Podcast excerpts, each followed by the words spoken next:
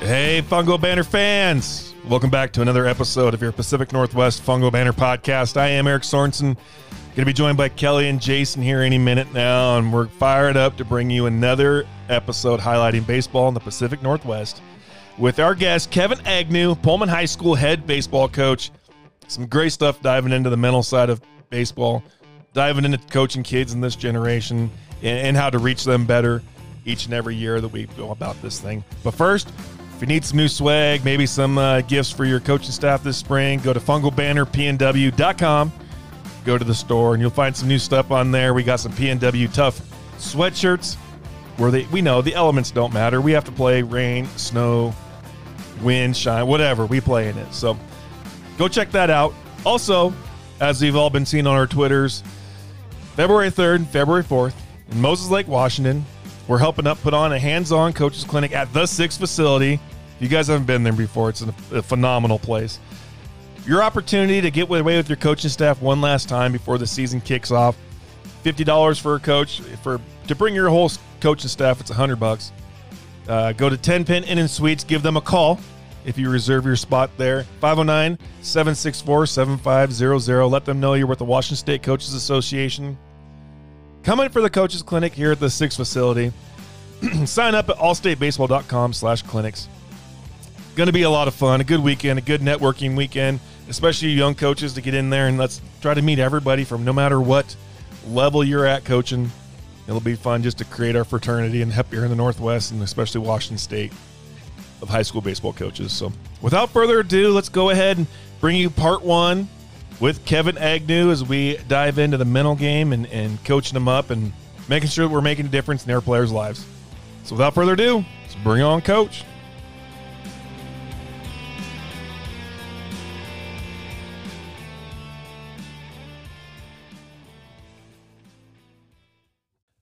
All right, Banner fans, we're excited to be back for another episode, and we're really pumped to have on our next guest. We, are still sticking on the east side of the mountains, uh, what seemed to be a theme so far this season.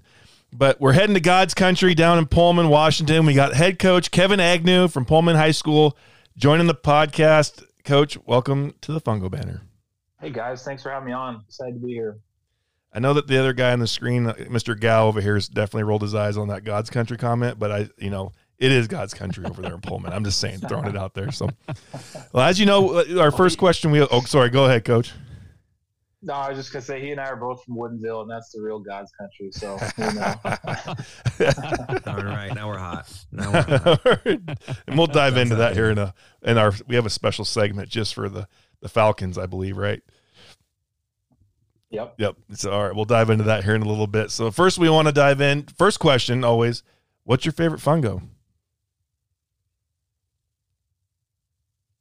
Uh, so I put down the SSK. Um, I think a lot of guys I've listened to your guys' podcasts have gone with that, that and you know that's kind of my go-to. It's been my go-to for a long time. But I we've kind of switched over to machines too. You know the that we bought that defensive machine that ATEC makes, and, and that's that's pretty pretty nice. And now we have a hack, attack junior, and it kind of does that same swivel and throws fly balls and stuff. And especially for outfield work, we we use a ton of machine stuff to get our outfielders consistent fly balls and stuff. But yeah, the SSK. Coach, could you give us a little bit back your uh, your background and and kind of where the road that you are now there at Pullman, and kind of just give us a little intake on you? Yeah, uh, it's it's been a long, winding road. Um, I've been a lot of places and seen a lot of different schools and systems and stuff. And um, I, I, grew up in uh, Bremerton, Washington. My dad was the head baseball coach at Central Kitsap, and we moved to Woodinville in 1990 and he took over the head baseball and then eventually the head football program. Uh, so I kind of grew up a, a, coach's kid, was real involved with that. Um, did the bat boy thing and the, the ball boy and water boy thing during football, and um, that was a big part of my life. And I think that uh, you know, kind of reflecting back on things, that's kind of why I decided to go into education and coaching, and um, you know, that kind of makes sense. And I, I, went to Woodinville and played football and baseball um, for my dad, and uh, that had its ups and downs for sure. I, he always says it was harder on me. I think it was harder on him. Um, but uh, we we ended up. I finished uh, my high school career winning the, the state championship in 2002 uh, in baseball, and that was pretty special. It was it was Woodinville's first ever state championship, and um, you know it was my dad's first state championship, and uh, so that was a pretty special thing, and um, that was a big part of my life. And then I, I earned a scholarship to WSU that spring, um, and I had shoulder surgery about two weeks after the the last pitch of our our state championship game, and that just never came back right. Um, I redshirted my first year there, and then the winter of my my second year there, I decided to transfer to Tacoma Community College, and um, I kind of stayed hurt there. I played a few games. Um, you know, really had an amazing time with a, a, wonderful coach named Mike Naughton. He was a huge influence on me as well. And Coach Naughton actually ended up at, back at WSU, and um, unfortunately they left, and uh, we missed each other just by a little bit. But uh,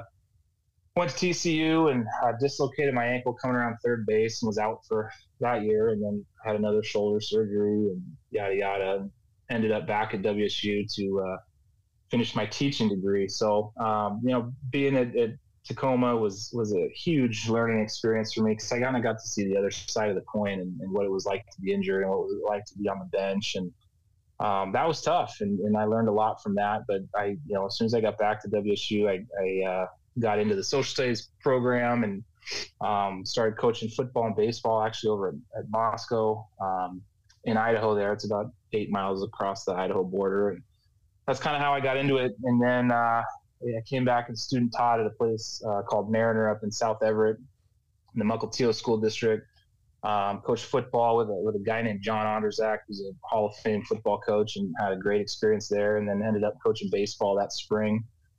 And then uh, there weren't any jobs in the district, so I, I applied at North Shore and Lake Washington, and both of you know Redmond High School and Woodinville offered me teaching positions, and I don't know why, but I chose Redmond. I, I always used to say I didn't want to coach at Terry Agnew Memorial Field the rest of my life. And so I flipped coin, took the job at Redmond, and it, it ended up being a point eight because uh, just the way that the FTE and stuff worked out. And they thought they were going to be able to make it a 1.0, but that was right as we were rolling into the recession. And um, the uh, leadership teacher decided he didn't want to do leadership anymore and went back full time into history. And so I got rifted that first year. Oh. Um, and and really luckily and fortunately ended up at Eastlake the following year. I think they hired me the, the Friday before our professional development stuff started that next Monday, and so I ended up at, at Eastlake, and, and during that time, um, I had applied for the Eastlake job in baseball the year before and didn't get it. And uh, the guy that got the Eastlake job was the Juanita coach, and so I ended up getting hired as the head baseball coach at Juanita which worked when I was at Redmond. And then when I went up to Eastlake, it was really tough. I was driving all the way across town. So um, unfortunately, that, that coach that went to Eastlake, he, he kind of got run out uh, after his second year. And I applied for that job and was able to get into the building. I was coaching football and baseball at Eastlake, and it was it was really great. Um, uh, and then I, you know, after year four, um, we won the, the KingCo championship and um, had a great year. Took second and uh, in um, the Junior Legion state championships. And then uh, there were some anonymous complaints and things that, that led to me being non-renewed at Eastlake, and that happened in October. Uh, and so I ended up teaching that the rest of that year and ended up coaching at Woodinville. And so that was kind of a tough one. And I decided I was going to leave that teaching job, and I was lucky to get a job up at Kamiak in Mukilteo, that same district that I had student taught. And went up there not thinking I was going to really do much other than coach football. And I got connected with Dan Mack, who's a Hall of Fame football coach. And, he kind of took me under his wing and I got to coach with him a little bit. And then um, our head baseball coach uh, asked if I would take on the JV job. And I said, sure. And he was sick at the time. Um, he had, he was terminally ill with cancer and he ended up passing away uh, in June of that year after that season got over. And I kind of reluctantly applied for the head job and got it and was at Kamiak for a few years. And Coach Mack retired, and I was I was really happy there. We literally lived right across the street from. I could see my portable that I taught in from our bedroom window. It was really a great setup, and um, a, a, great guy named Bryant Thomas took over as the football coach, and, and, he and I became very close. And uh, one day my wife came home and said uh, her dream job just opened and it was all female PE uh, at Pullman High School. And I said, all right, well, let's go for it. And she got it right away. It took me a little while to get hired. I finally find a English job at the middle school over here. So after teaching social studies and English for 11 years in high school. I uh, got hired as a seventh grade English teacher, and let me tell you, what a whirlwind! And I came over here uh, with zero intention of coaching baseball. Um, I thought I might get into Legion or something, involved with football, uh, because Mike Kincaid was actually the head baseball coach, and he's he's kind of a Cougar legend, and um, I thought he'd probably be the coach for a long time, and then he ended up resigning and um, heading off to California to take a college job and the job opened and I, you know, I thought about it, thought about it, and I decided to jump in with both feet. And um, that first year, the second week of my first year at Pullman, COVID hit and shut down our season. Um, you guys know what that was all about. I was actually excited to come on here and not talk about COVID though. So um, that shut us down and we had that goofy year the next year and I helped coach football and it was in February. And I mean, I was in like snowboard gear up on a wet football field, just going, "What am I doing?"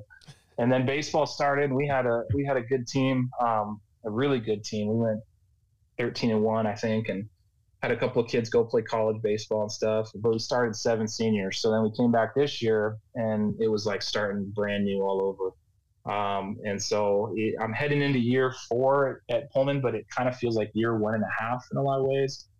Um, so I'm excited because this is kind of the first year where we have a lot of kids back and um, things are starting to kind of move into like a normal program for us. So long story short, uh, like I said, a lot of twists and turns and ups and downs, but uh, I am now in God's country, Pullman, Washington, coaching baseball and, and coaching football as well. Amen. Well, and to throw a little curveball at you, you know, to, to, keep on this for a second, you know, the quote, the, "I am the pieces of all the places I have been." I mean, that's quite the road. How has yeah. that molded you to become the coach you are now? Uh, it's I, I heard Coach Jim Clem, um, who's a longtime guy at Burlington. He's a he's a friend of my dad's, and you know, kind of by proxy, he's become a friend of mine over the years. He said and it sort of stuck with me. He said, you know, the first four years are really hard. And I was like, man, I've done the first four years three times now, and it is hard. It's it's really hard, and it's been really hard coming over to Pullman because I, I don't know anybody. You know, when I went to Juanita, um, my best friend who was in my wedding and stuff was my assistant coach, and when I went to Eastlake, um, you know, the the basketball coach there was he married my wife and I, and and then my assistant coach is uh, you know Blake Hawksworth dad Mark and he ended up being a part of our wedding. And, and then when I went to Kamiak Mark followed me up there. And um, my dad was my assistant there. So I, have had you know people that I know and my best friends and my dad and everything I've been part of my coaching staff and coming over here I just walked into something brand new I didn't know anybody um, I didn't know this the the school I didn't know the culture and I'm down in the middle school so I'm not up at the high school as much as I'd like to be. You know, I felt like I used to live there before I had kids and everything else, and um, so that's been challenging. You know, and, and then going through you know some of the negative stuff I went through at Eastlake that was really hard. Um, that was an eye opener. You know, I, I took that job over when I was 24, 25 years old, and I probably wasn't ready. Looking back, you know, I did my best, and had you know we had some really good things happen, and you know that going through that non-renewal stuff was was really difficult, but you know, I also look at that and I, I, have some lifelong friends that I made through that process and some kids. You know, when Kate and I moved to Pullman, uh, three of my baseball players from Eastlake were still going to school here and they helped us move into the house, you know. So mm. um, it's one of those things, you know, people say everything happens for a reason. And, um, you know, I never thought I would leave Juanita, but those are some of my favorite kids that I've ever uh, been around with those, that second year at Juanita High School. I love those kids. And, um, then I never thought I would leave Eastlake, and things happened. And then you know I got to Kamiak, and my best friend was the football coach, and I, yeah, everything was perfect. And then all of a sudden, boom, we're heading out, and uh, we, we ended up having our third kid too. You know, my wife found out she was pregnant right after we decided to move, and that threw another wrench into it. And you know, it's it's just life, and I think it's probably prepared me to be a, a good coach and a good, you know, leader of young people and teacher and all that kind of stuff because I've, I've been through some challenges and I've, I've seen the other side of the coin and now I appreciate, you know, what I have. And I can reflect on that and uh, be real happy with what I've gone through and what I've done, but uh, also you know learn from some of those things as well. Absolutely. Well, we want to, you know, one of the things I really want to talk about with you. I mean, you've been through, you've been in the high school game for a very long time, and, and I know it's something that we've all, and we're not going to say that word of what just happened. Like you said, we don't want to talk about COVID anymore, right? But we know we're still seeing the yeah. side effects with our players, and I know that I saw it this year with our guys, and it seems like everybody I've talked to has had the same. We're all kind of dealing with the same thing, and you know, talk to us about coaching the current high school kid. And, and, things have changed a lot over time. And, and i don't want this to be like a, oh they're just we're tougher back then right? But the, the kids have just changed. And yeah. it's just how how you know nature works and evolution. And and but you know t- or trying to reach today's student athlete. I mean there's challenges there's there's there's so many rewards within it but just talk about how things have changed and how people need to really do kind of put more effort into reaching today's student athlete. Yeah yeah. You know, I, it was funny because he sent me that last night about kind of preparing for that question, and I was I was actually sitting in my class with my middle school kids today, sort of just looking at them bouncing off the walls two days before Christmas break, and I just said, "How am I going to answer this question?" You know. and then I came home and I, I said to my wife, you know, I don't I don't want to sound jaded about this or anything else, and I was like, I don't know how I'm going to answer this question, but you know, I have some thoughts about that. I, I think I think this is a topic that that's on everybody's mind. And, and to be honest with you, I, I, probably you'd probably have better luck finding out an answer like this from a guy like Wyatt Tonkin or my dad or Coach Clem or something, you know, because they they saw what the what we were like.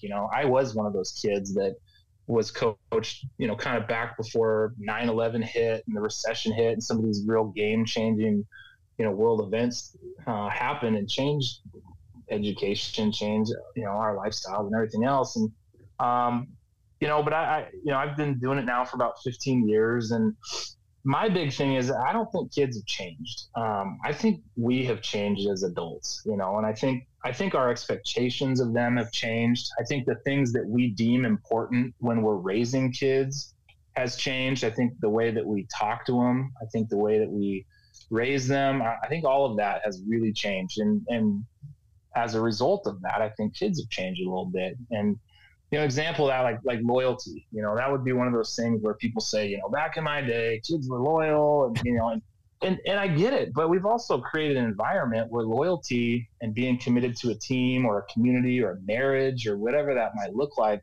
um, that might not necessarily be the top priority that, or even the the environment that kids are are you know being a part of and i you know you look at social media and some of the things that influence those kids and you know not not that it's right wrong or indifferent but some of the things that have become a priority in these kids lives uh, are a reflection of, of you know the things that we as educators and parents and everything else are, are providing them you know toughness is another one that i think about and i you know i just i took my dad to the army navy game for his 70th birthday a couple weeks ago and you know, I was sitting there with him because he and I always talk about toughness. That's always been a really important thing to me, and that's always been a really important thing to him. And you know, looking at those kids that are heading into the academies and are graduating, and it's like those guys are tough. You know, there's no question that those kids are tough. And so again, I think it's it's what we prioritize. You know, I think we we talk a lot to our kids now about kindness and, and those sorts of things, and we might not necessarily talk to them quite as much about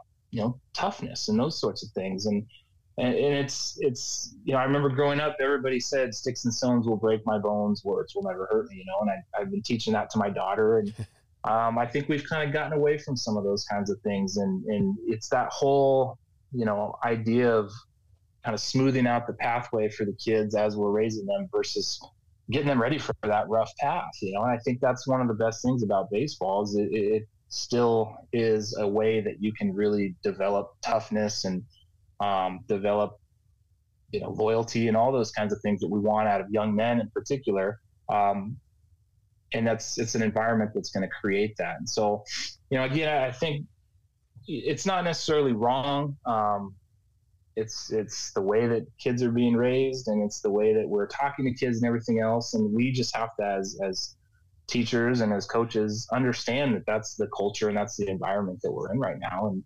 um, so I think you got to kind of be proactive with it. And I think the other thing is you got to understand the influences that are in their lives right now. You know, they have YouTube and social media and video games, and kids are getting information from that. You know, back in our day, quote unquote, we got information from our teachers and our coaches and our parents and our church and you know our community centers and things like that. Um, and now they're getting information from wherever they want, and it, you know who knows where that's coming from and if that's good information and everything else. But you know, I, I still think kids are kids. Um, I, I can't, I couldn't find it today, but I remember reading the John Wooden story and all of his books. If you guys have ever read those, they have kind of like letters to the team and you know notes to himself and things like that. And there's this one section in there that says, you know, these kids are so lazy and they don't follow through on anything and they're entitled, blah, blah, blah. And it was a reflection from him in like 1948 teaching high school English, you know? And so it's like people were worried about that back then. I guarantee you, if you went back to like hunter gatherer time or caveman time, there's going to be old cavemen sitting around talking about how lazy the young cavemen are. You know, it's just, it's, it's what we naturally do. Um, and I think you know, it's it's just part of it. And one of his quotes that really kind of grabbed me today was, "Having worked with young people all my life, I can tell you for a fact that today's kids are crying out for discipline." And he said that a long time ago, you know, and I, I think that's I think that's a big part of it. I think discipline and structure um, is important. And I think we've kind of gotten away from the purpose of discipline. And I think we've gotten away from the structure and it's it's not necessarily to punish kids um, or come down on them or fail them or anything like that. It's it's about correcting behavior. It's a positive thing when you think about it, and I think we've kind of gotten away from that a little bit. And so, you know, how do I go about it? I, am not perfect. You know, I'm I'm still trying to learn. You know, I I'm raising kids myself, and I think about my daughter all the time and, and how I can develop a sense of toughness in her as she kind of goes out into this world and, and deals with it. And I think you know, I think kids today are very concerned by about being treated fairly. You know, I think I see that in, in, school a lot where kids will say, you know, why are you picking on me and not him when they're both talking, you know, and that kind of thing. And so I think clearly communicating, setting your expectations early is key. Um, and then I think being consistent with your approach is key. And obviously, you know, that age old saying of you know, some kids need a hug, some kids need a kick in the shorts, and some kids need to be left alone. You've got to figure that out as a coach, as a teacher. Uh, but you also have to understand that, that, when it comes to your values and what's important in your program and your, expectations and consequences and all that sort of thing, you got to be crystal clear and you got to be consistent, um, or people are going to look right through that, especially today. Um, and I think, you know, if we're going to expect something out of a kid like team first or selflessness or hard work or whatever that might be, we need to teach it to them. We need to model it. And then we need to provide a system of structure and discipline that develops it. And we need to hold them accountable for those things that we've taught them. And, and we need to have high expectations for them. And, you know, in the end, it, the kids are, are going to go to social media and they're going to go to that to find exposure and they're going to go to that to find hitting drills and commitment announcements and all that sort of stuff they're not going there finding role models for mental toughness and they're not going there finding out about relationship expectations and understanding team dynamics and those sorts of things and character driven value and all that kind of stuff. That's our job to model those things still as, as high school coaches i think. And, and there's a there's a place for that. And to build those things into our program i think is important. And they might not get it right now in the moment and they might not get it next week, but eventually that's going to come back to them. And I think that's where we, you know, think about teaching life lessons and instilling those things. And I think to kind of circle back to the current high school kid, I think those things are really, really important to work on with those kids. And, and I think that's where you can do that. And ultimately, they want to have fun. They want to compete. They want to do something they're good at. Um, they really, really, especially young men, do not want to look bad. I think they have a, a almost fear of, of looking bad in front of their classmates and teammates and everything else. And they want to be part of something special and something important. And I, I think that's that's a big thing for this current generation of kids. And I think there's a, a lot of really uh, important uh, things that we can teach them and that, that, we can help them experience in our programs as we start thinking about uh, baseball and football and the classroom and everything else.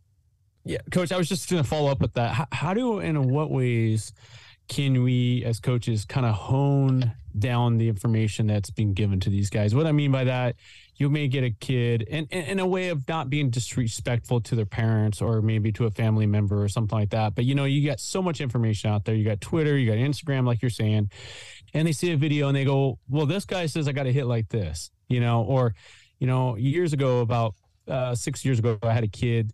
His dad played, you know, high school baseball, and he says you got to have a high leg front leg kick, you know, in order to be successful. And he so he comes to practice one day, and I'm like, baby, what, what are you changing up, man? It's like you've been consistent with this. This has been working. While it's on you, well, my uncle was watching me swing this week, and he says I got to create a higher leg kick in the front side of my body, and and so how how would you, you know, kind of inform that listener today? Uh, in what ways that we can kind of be respectful of what the information is given, but also not, you know, totally depress the kid and saying he's totally wrong with what's been given to him.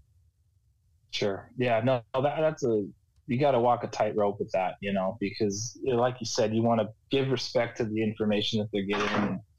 Yeah, I had a, I had a kid at Kamiak and it drove my dad crazy because um, he was kind of our hitting coach. And this kid would come in every single day with a different swing. And it just, drove my dad nuts. And where did you go? I was watching this video, I was watching that video. And I said, Dad, this is the world we're in now, man. You got to kind of adapt. And um, I, so I think there's, that's not going away anytime soon. And, and, I think, you know, for me, I'll tell you a story about when I was at Eastlake. I, I was coaching football, and the quarterback was a really good player. And I had gone out one day and he was throwing, and I said, you know what, do this or that. I can't remember. I told him. He goes, "Oh, my dad taught me how to throw." And I was like, "Okay, buddy, listen." like, you know, and I, I was young. it was like, oh, and it turns out that was Jack Kemp's kid. So it's like, I'm sure he got some pretty good information from his former Pro Bowl dad.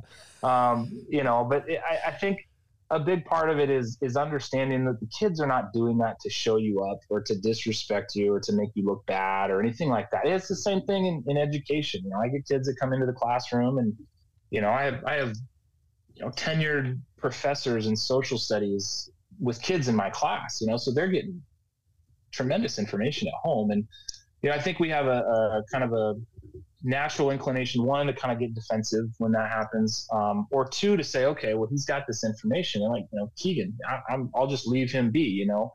And I, I remember Keegan came to me after a practice. I I really worked him hard, kind of last couple of weeks of that football season, and he goes, I had never been coached that much before, and I think a lot of it was that people said, well, this is Jack Kemp's kid. I'm not gonna you know, I'm not going to step on his toes and that kind of thing. But Keegan was looking for that, you know, information. So I think you got to go into it with an open mind. Um, you got to go into it saying, "This is my job: is to coach this kid and, and do these things." And if they bring information to you, not to have a, a you know emotional quick reaction to that. Um, but you know, we talk to our kids all the time. It's old Bruce Brown saying: "Is assume positive intent from your coaches." Right. And so I think it's on the flip side, assume positive intent from the kid. They're trying to they're coming to you, you know, hopefully as an expert saying, here's this information. What do you think? You know, and I think we oftentimes jump jump at that in a different way. I know I've been guilty of that a lot. And, um, so I think you know the way you respond to them is really really important. Um, but then also you know just understanding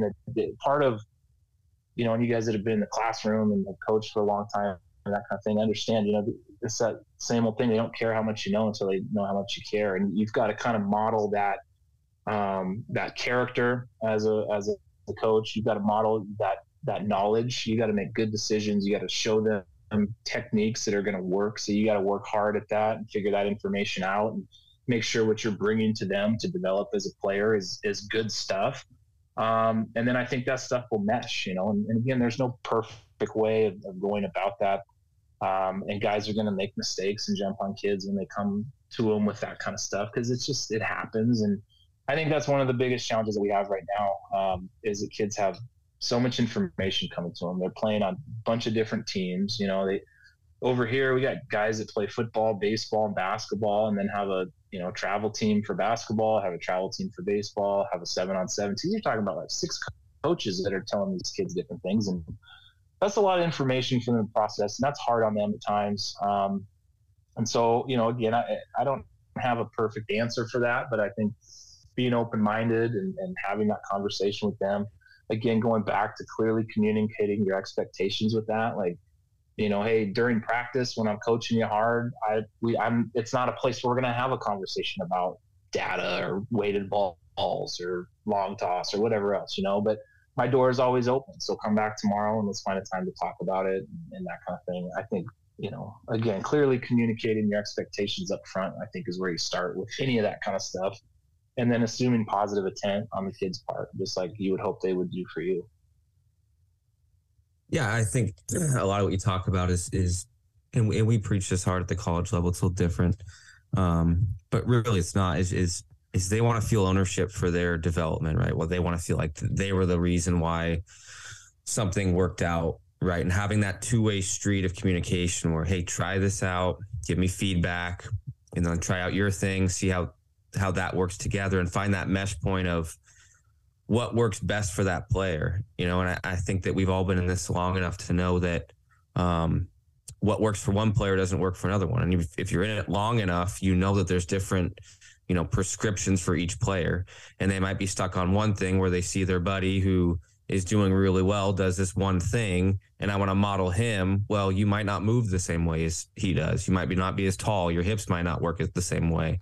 Um, so they get lost in this like, you know, um, FOMO of this guy does this, so I have to move this certain way you know, you see it, the professional player hits a certain way. So I have to kind of model how that guy looks and those type of things. But the, the best relationships we've created with guys is, is them feeling out what we're trying to tell them to do. And then, you know, having that feedback loop of, Hey, this works. This didn't work. Okay, let's try this now and, and find the right way for him to succeed. Right. And, and I think, it, it, the player is just as guilty as the coach is at times that you know that whole old school coach type thing where they're stuck in it has to be done this way or has to work that way. Like, no, like you're just as close minded as the player coming in, thinking that what he saw on Twitter or what his other coach said is the only way to do it.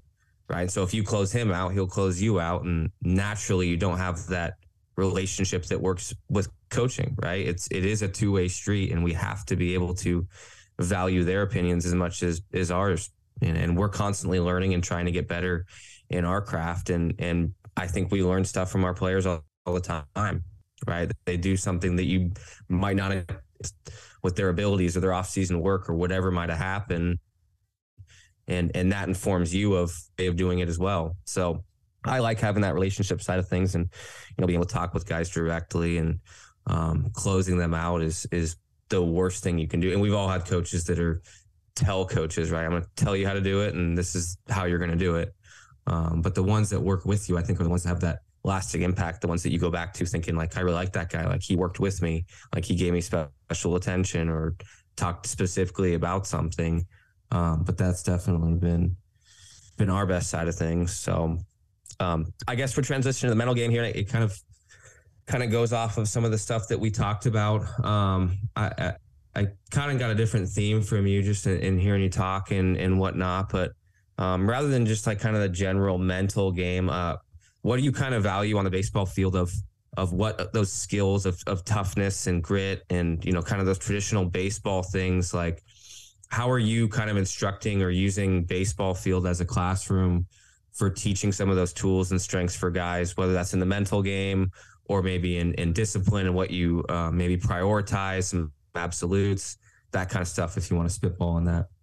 Yeah um, you know, I think I, I love what you say about kind of developing that open communication with the kids because I think you know I think they it's hard to do in the first couple of years, but once you kind of get your expectations set and you, you get your upperclassmen can kind of start leading things a little bit for you, and I think that's important to give them that that leadership role. And you know, one of the ways that I've kind of tried to create that was through sort of our mental curriculum, and I've I've spent a lot of time um, over the last 15 years, especially early on, um, you know, digging into guys like Brian Cain. You know, at one point, um, I, I had his book and I got on his website and said he was going to be in Ellensburg, Washington. And so um, I can't think of coach's name of Todd. I called Todd Gibson up there at Ellensburg and I said, Hey man, can I come up and sit in on this? And he was like, sure. And I, I was sitting up in the back row and we're going through all this stuff. And Brian Cain says, "You get down here. You're gonna break a board with your head." I'm like,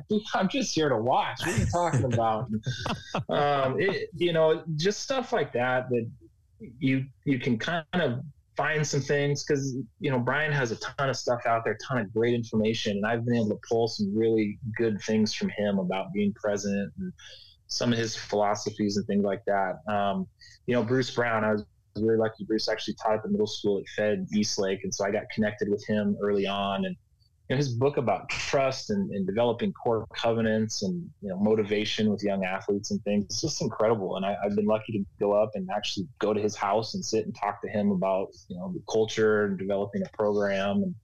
Um, you know, heads up baseball is one you know that, that, a lot of us have used, and that's kind of been a staple of, of my mental curriculum. And um, and then I was lucky because you know at Woodinville that, that, was a big focus was playing hard and, and mental toughness. And uh, um, you know as, as I look back I, I don't think we even realized some of the things that that we were doing um, to kind of get ready for that and to prepare ourselves to compete and to prepare ourselves for big moments. And um, you know I've always thought that that it's how do you teach toughness? I, have always asked myself that. I, I, don't think you necessarily can teach it. I think you got to put kids in an environment um, that's going to force them to respond to that. And, and the toughness and the challenge and overcoming that and getting through those things is is part of building that toughness, building that mental toughness. And I think it's it's something that everybody inherently can develop. Um, you might not necessarily know it right away, but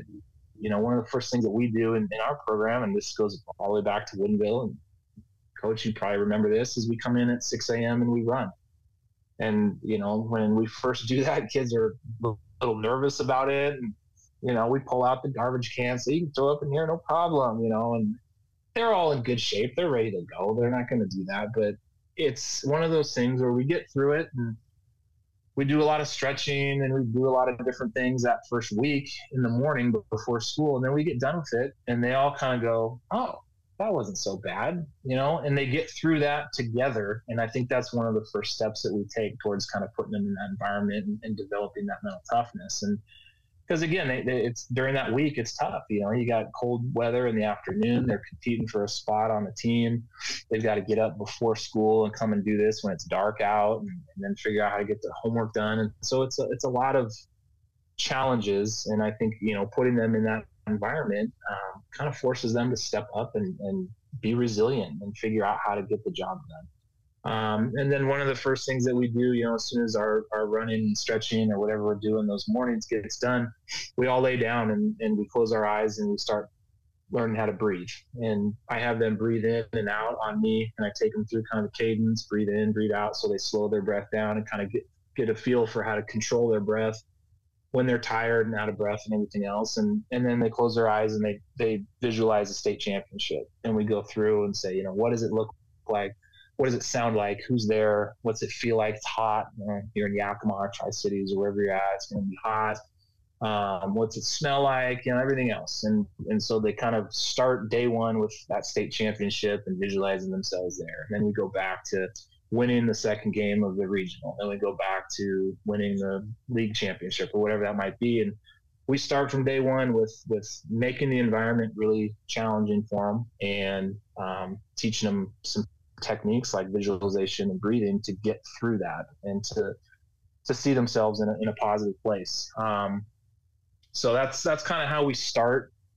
And then, you know, a few years back, I kind of went through Heads Up Baseball, and, and you guys know it's very interactive. There's a lot of things for kids to do in that in that book, and so I've kind of pulled some things out of there and made some worksheets and stuff like that. And so we sort of start there with with figuring out you know they talk about their internal traffic lights and knowing if you're green and feeling good or getting into a yellow or red and recognizing you know the things that that get you into those sticky situations where you start getting uncomfortable and frustrated and everything else. And and you know we talked to them about using their breath and finding a focal point kind of having a routine to get themselves back on track whether that is a bad thing that happened or they're just getting you know too excited or they got butterflies or something for a big game using that breath to slow things down and visualizing themselves have success. So those are kind of some of the first places we start. We you know one of the things we do um, is an activity from a book called mind gym where we make a three by five index card and we say you know these are the things that that I do when I'm really playing well and then these are kind of the things that allow me to do that so when I'm when I'm playing well I'm locating my spots and I'm pitching ahead and that kind of stuff and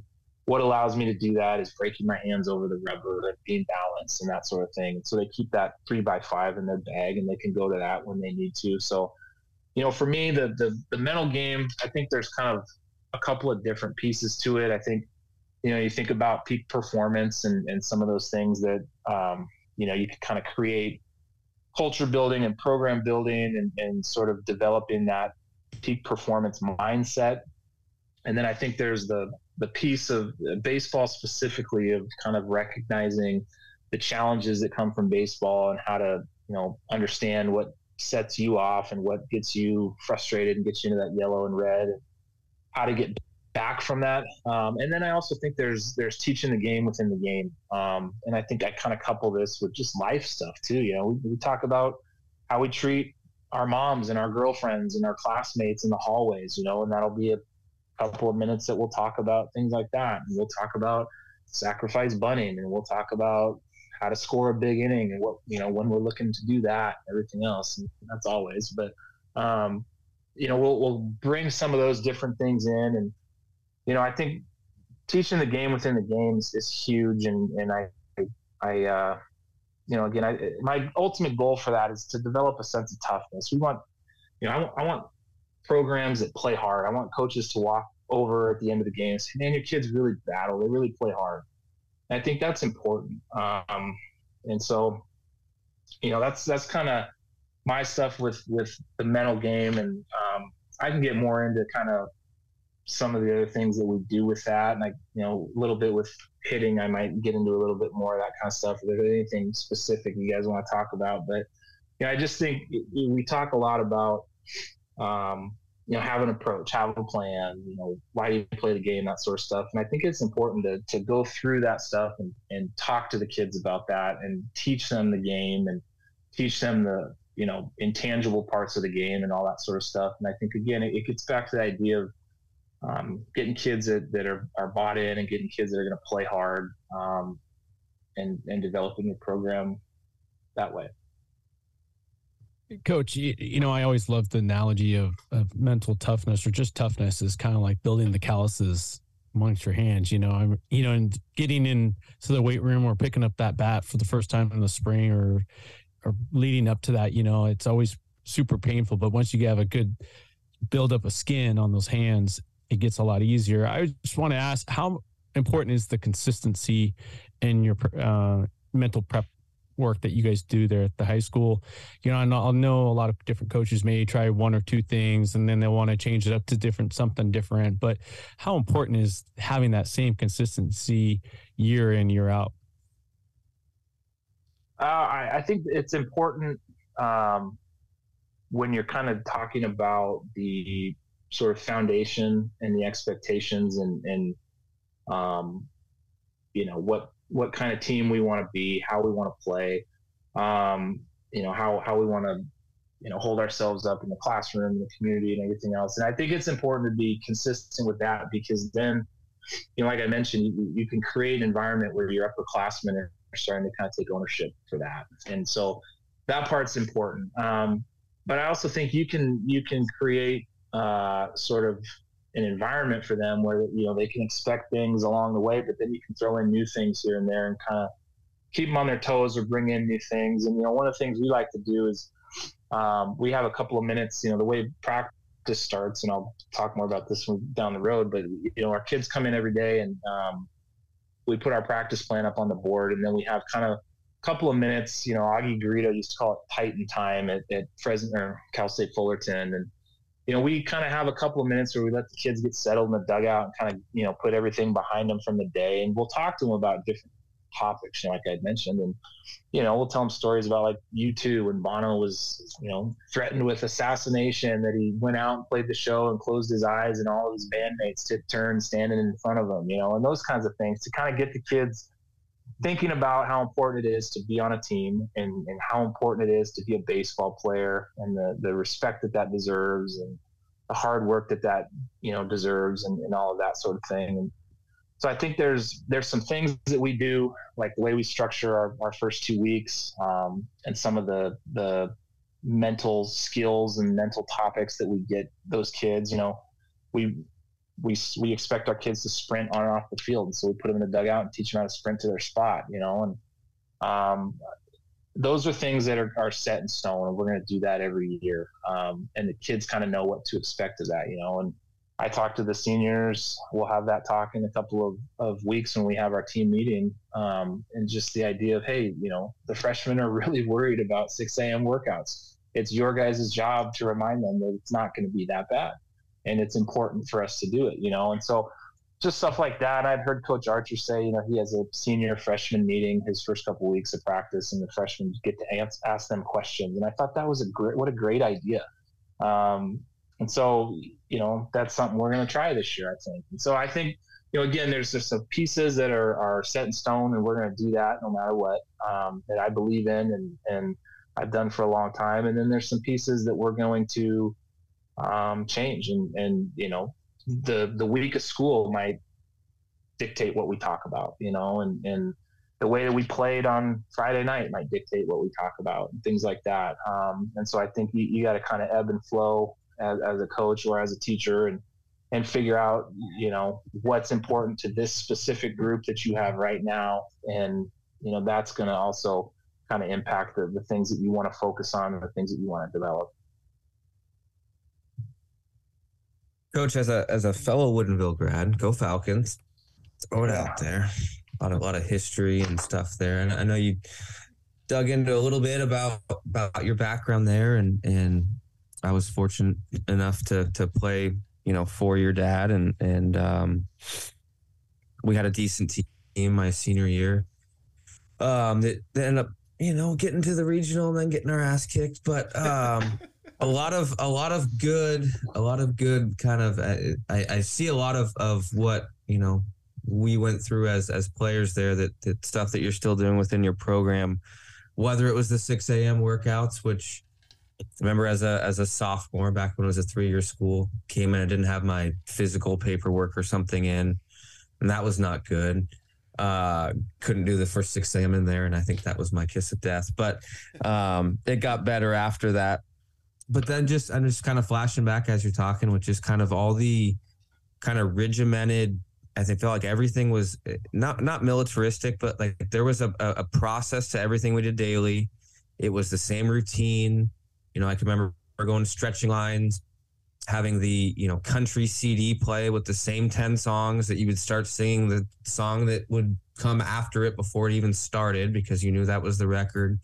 To going into you know steel jumps was the first thing that we do with put a pitcher out there with some throwdown catchers and trying to steal you know bases to you know four corners to infield work. Everything had a had its own principle and and purpose with that, but um, how much have, have you taken just from you know kind of what your dad's you know taught you and in him being a coach and um, how how has that kind of impacted your instruction and um, maybe developed you to to who you are and um, what was it like being a, a, coach's kid and then end up being kind of in the same position as a teacher coach after that do you feel kind of a you know a, a sense of pride that you have to live up to and to kind of honor that standard is it more nostalgic now what what's kind of that dynamic and and what have you taken from your days back back being a Woodinville Falcon? Yeah, go Falcons. Um, there's a lot there. I think uh, you know the first part when it when it comes to practices, I could still tell you exactly what we did as well. You know, and I I. I remember going through progressions, you know, and you roll your ground ball and you put your glove on and do your short hop. I mean, I, I remember every single one of those things. And I think one of the things that my dad was really, really good at at Woodinville was his organization and and his practice planning. Um, we always had a place to be. We were always moving, um, and that, that's definitely something I've taken. You know, I've I've worked really hard over the years to, to study up on things. Uh, I think my my foundation of all of that. You know, we still start with jumps every other day, you know, and do those same kinds of drills. Um, and I think, you know, I've, I've kind of used all of that as a foundation. I still have old practice plans. It actually might have been your senior year, to be honest with you, from those um, that, I've, that I've taken from my dad. And um, it's definitely built a foundation. And then I, you know, I've taken some things that I've learned along the way and, and some, you know, different ways of approaching things and kind of you know, fused that with what I went through with him and what he developed over his years and, and everything else. And so, um, you know, my, my practices don't look as, as regimented as, as his used to. Um, sometimes I, I wish they did. Um, you know, it used to drive him nuts when we were at Kamiak. We'd do different things all the time. he just didn't get it. Um, it would drive him crazy. Um, but you know, I, part of that is for me. I, I've kind of come up in that same Google generation, you know, that our kids have, and I'm I'm constantly looking at new things, and and I I really enjoy studying different coaches and reading books, and and you know, going on the ABCA and seeing their videos, and going on the National High School Coach and CoachTube, and all these different resources we have access to. And sometimes that's really good. because I come away with some good stuff, but sometimes it's not so good because I you know start doing a million different things. I got to remind myself to just get back to what I know and what I believe in and, and what works for me. And um, so I, I, think you know I was very fortunate to, to play in, in that program, and as as we all were that got to play in that program, and um, it, it, prepared me for the job I'm doing now tremendously. Um, and and I'm you know like I said I'm, I'm very fortunate one of the things about Woodinville was we, we were all very proud of being from Woodinville, you know, and I, I think that that's something that I try to instill in my kids as well is, is that pride and the uniform that you wear and the guys that came before you and what that means. And I think that was a big deal at Woodinville. Um, you know, I, that's something I really want to make over the years be, be, a big deal in Coleman as well. Um, the whole coach's kid thing, uh, that was hard, you know, and, and it was really hard because I, I started for him when I was a sophomore in football and in baseball, and a, a big part of that was a, a, senior that was ahead of me got hurt, and otherwise I wouldn't have been starting, and um, that was tough. You know, it was it was really tough, and it, it's you know we had a, a, thing this year where one of our kids was not playing very well, and the, the, fans started chanting, "We want the other guy," and that kind of stuff, and I went through that as a sophomore as well, so it, it directly prepared me for that because I I remember what that felt like, and that allowed me to have a conversation with that young man that, that I think probably uh, made a difference for him because I, I was coming from the same place, you know, and it wasn't easy. Um, you know, and then fast forward to the senior year where, you know, I was expected to know just about everything that we were doing. And, that was hard at times. Um, but again, I, you know, junior year was pretty hard. You know, sophomore year was okay because I didn't know any better. And senior year was great because we were good.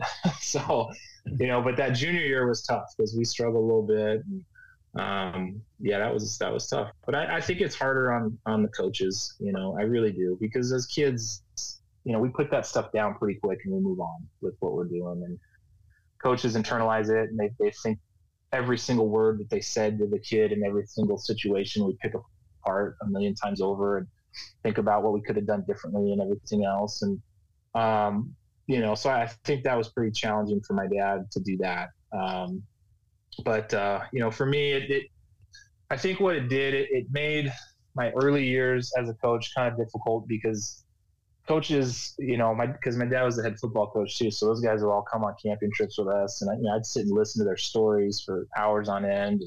I revered high school football and baseball coaches. I mean, they were they walked on water, and then when I became one, I didn't necessarily understand why everyone else didn't revere high school coaches like I did, you know. And so it took me some time to kind of realize, uh, you know, make the big time where you're at and, and, don't worry about the noise outside and all that kind of stuff because I never really saw a lot of that stuff um, growing up and I didn't understand the other side of things. It was always something I wanted to do, something I, I respected and, and, looked up to tremendously.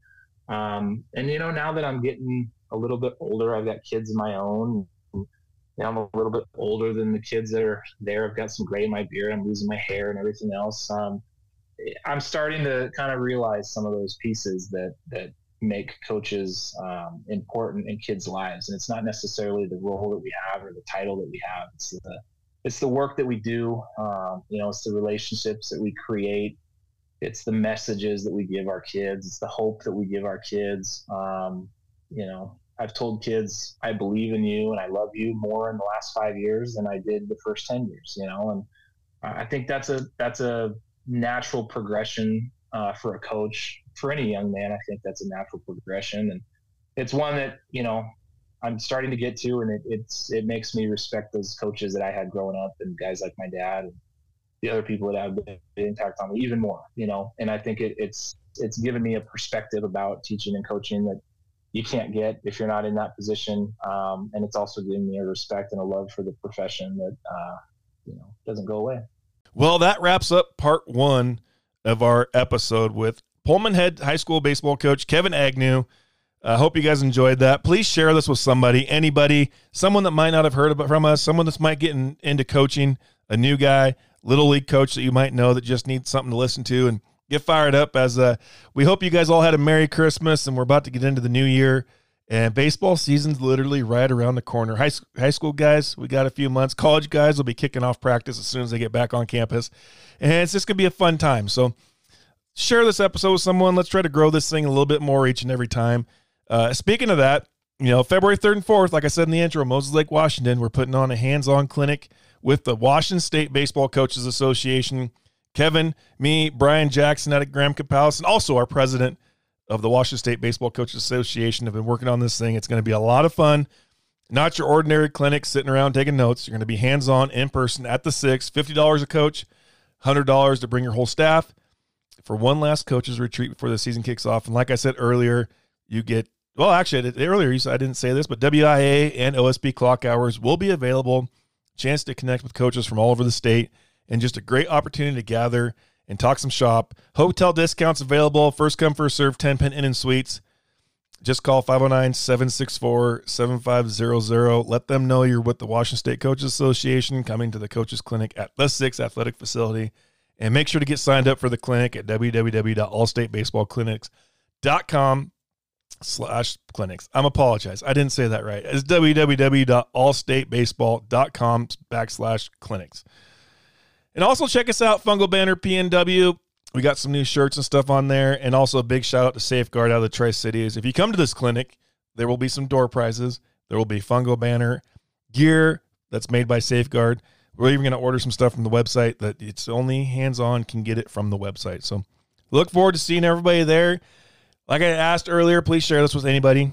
Let's get the word out. Great things happen in the Pacific Northwest, and we love to celebrate the game that we all love to do and be a part of. So, without further ado, hope you enjoyed part one. Stay tuned for next week for part two.